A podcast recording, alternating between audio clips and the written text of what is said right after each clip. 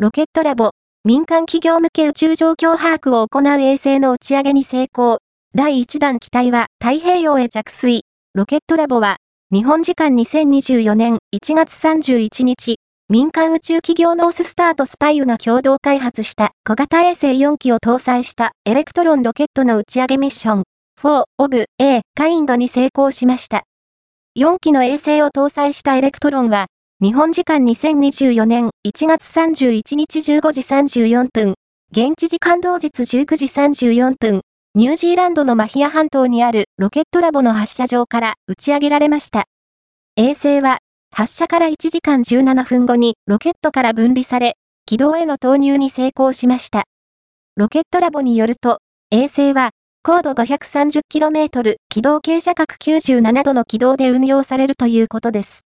エレクトロンの第1段機体は、打ち上げから約17分後にパラシュートを開いて太平洋へ着水し、海上から回収されました。ロケットラボは、将来的にエレクトロン第1段の再利用を計画しており、回収された第1段機体は、同社の工場へ運ばれて再利用に向けた検討が進められる見通しです。